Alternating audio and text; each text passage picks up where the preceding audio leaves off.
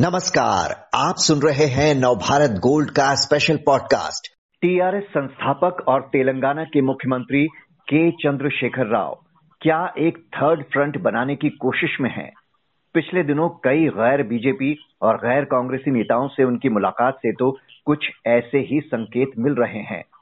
सड़सठवें जन्मदिन पर उत्तर भारत के अखबारों में छपे उनके फुल पेज विज्ञापन भी कुछ ऐसा ही इशारा कर रहे हैं। कभी बीजेपी के करीबी समझे जाने वाले केसीआर अचानक केंद्र सरकार पर काफ़ी हमलावर भी हो गए हैं। तो क्या केसीआर मोदी के खिलाफ मोर्चा बना रहे हैं? आज की चर्चा इसी पर। बात करने के लिए हैदराबाद से हमारे साथ हैं वरिष्ठ पत्रकार Robin David. Robin ji, KCR 20 फरवरी को महाराष्ट्र के सीएम उद्धव ठाकरे से मुलाकात करने वाले हैं। इससे पहले वो गैर भाजपाई मुख्यमंत्रियों से एकजुट होने का आह्वान कर चुके हैं। कैसे देखते हैं आप उनके इस कदम को? क्या 2024 के लिए एक नया फ्रंट बनाने की कोशिश हो रही है? पक्की बात है। ये जो कि नई बात नहीं है केसीआर की, ये 2019 से बोल रहे हैं।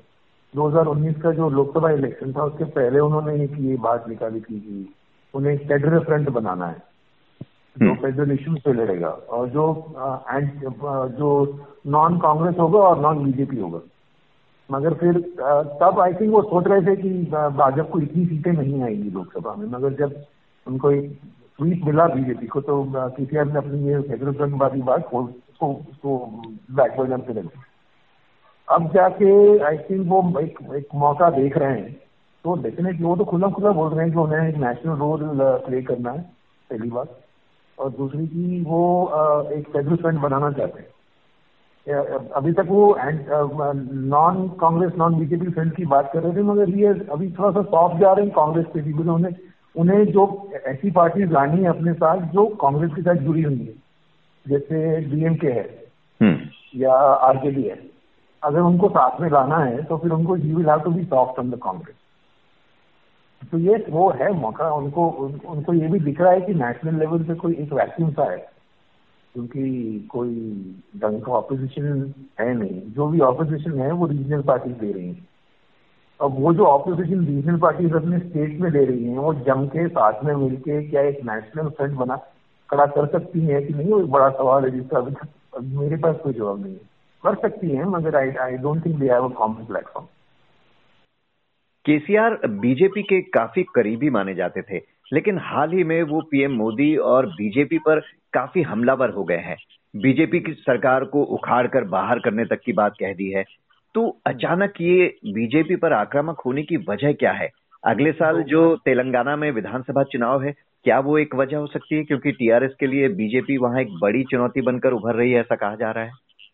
जी जी। दो कारण हैं। एक तो ये है कि भाजपा, बीजेपी चुनौती बनकर खड़ी हो रही है तेलंगाना में पहली बार। और दूसरा कि अपना केसीआर की खुद की एम्बिशन है नेशनल पॉलिटिक्स में एक बड़ा रोल प्ले करने के अब आपको ये समझना होगा कि जब असेंबली इलेक्शन हुए तेलंगाना में 2018 में, तब बीजेपी का वोट शेयर सिर्फ़ सात परसेंट था सेवन परसेंट वो अचानक बढ़ के बीस परसेंट हो गया लोकसभा इलेक्शन में। बीजेपी के पास सिर्फ़ एक एमपी था 2019 में वो बढ़ के चार एमपी हो गए। उसके बाद बीजेपी ने दो बाई इलेक्शन जीते असेंबली बाई इलेक्शन और एक बड़ा इंपॉर्टेंट सिविक इलेक्शन था ग्रेटर हैदराबाद का। उसमें उनके कॉरपोरेटर दो थे, वो बढ़ के फोर्टी एट हो गए। तो उनका उनकी पॉपुलैरिटी बढ़ रही है उनके पास अभी बहुत सारी चुनौतियाँ हैं this is not enough for them to win in Telangana but वो तेलंगाना में और वो बड़ी वो क्लैरिटी है बीजेपी में भी कि जैसे ही ये इलेक्शन खत्म होंगे ये पाँच स्टेट के बीजेपी तेलंगाना पे फोकस करेगा hmm. और ये केसीआर आई थिंक प्रियंट कर रहा है. दूसरी बात की उसके खुद के नेशनल एम्बिशन है। वो इसके बारे में बहुत बहुत दिनों से बात कर रहा है कि उसको एक नेशनल पॉलिटिक्स में he wants to play a role तो ये मौका है एंड एंड इसका जो अग्रेशन है उसका कारण ये है कि उसको जो मैसेज भेजना है दूसरी ऑपोजिशन पार्टीज़ को कि वो बीजेपी पे सॉफ्ट नहीं है। अभी तक वो सॉफ्ट था मगर अब वो नहीं है। इसीलिए इतना इतना हार्श रेटोरिक वो दे रहा है। हम्म। रफाइल की बात की है उसने बीजेपी को उखाड़ देने की बात की है उसने कम्युनल पॉलिटिक्स की बात की है जो अभी तक उसने कभी नहीं की। So it is a it is a, it is a strategy to send a message to the rest of the opposition parties कि भाई मैं एंटी बीजेपी हूँ आप मेरे साथ आइए बिल्कुल। और जैसा कि आपने कहा कि बीजेपी का फोकस ये जो पाँच राज्यों में विधानसभा चुनाव है उसके बाद तेलंगाना पर होने वाला है तो वो भी एक वजह है। तो बीजेपी उधर फोकस करेगी और इधर दिल्ली में चल रहा है कि तीसरा मोर्चा जो है वो एक अपनी बैठक करने वाला है दस मार्च के बाद। तो उसमें ये भी शामिल होंगे। तो टीआरएस प्रमुख केसीआर का एम्बिशन क्या इस थर्ड फ्रंट का चेहरा बनने का है? देखिए ये कहना मुश्किल है। वो ऐसा क्लियरली आज तक कभी बोले नहीं है मगर बिहाइंड द सीन्स ये माना जाता है कि वो चेहरा बनना चाहते हैं। But there are many people there in that front who will want to lead वो ममता भी है केसीआर भी है वो कौन उभर के आगे आता है वो देखना पड़ेगा। लेकिन केसीआर की अगर आप ये कहते हो कि केसीआर के पास खुद का एम्बिशन है तो ये उसका एम्बिशन है। हम्म। केसीआर के एक बयान को लेकर कांग्रेस और बीजेपी ने भी उनके खिलाफ मोर्चा खोला है। केसीआर ने देश में बदलाव और क्रांति की ज़रूरत बताते हुए यहाँ तक कह डाला कि नई सोच वाला, नया संविधान भी लाने की ज़रूरत है।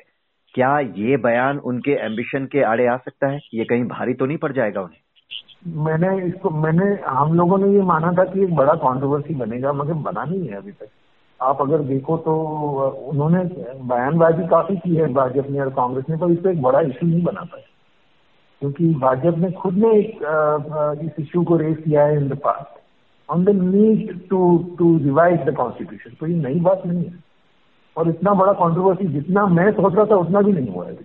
मुझे नहीं लगता कि ये उनके एम्बिशन के बीच आएगा। क्या वजह देखते हैं आपके अभी ये इतना बड़ा कंट्रोवर्सी क्यों नहीं हुआ जबकि बयान काफ़ी विवादास्पद है? क्या ये चुनाव में के बाद जब तेलंगाना पे फोकस होगा पार्टियों का तो वहाँ कांग्रेस और बीजेपी से उठाएँगे? उसमें कोई डाउट नहीं है। इस बात को उठाएँगे उसमें कोई डाउट नहीं है। उसने सर्जिकल स्ट्राइक को क्वेश्चन किया है केसीआर ने, उस बात को भी उठाएँगे। और तो कितना ये चलेगा in in response Telangana will KCR will raise the issue of Telangana and the Telangana sentiment क्योंकि मोदी जी ने जो बयान दिया था कि जिस तरह से विभाजन हुआ आंध्र प्रदेश का, वो ठीक नहीं था। उस बात को लेके केसीआर बैक फायर बैक करेगा। जी। बहरहाल थर्ड फ्रंट का चेहरा बनने का एम्बिशन केसीआर का भी है, ऐसे उधर बंगाल की सीएम ममता बनर्जी का भी देखते हैं, चुनाव के बाद क्या तस्वीर नज़र आती है। बहुत बहुत शुक्रिया आपका।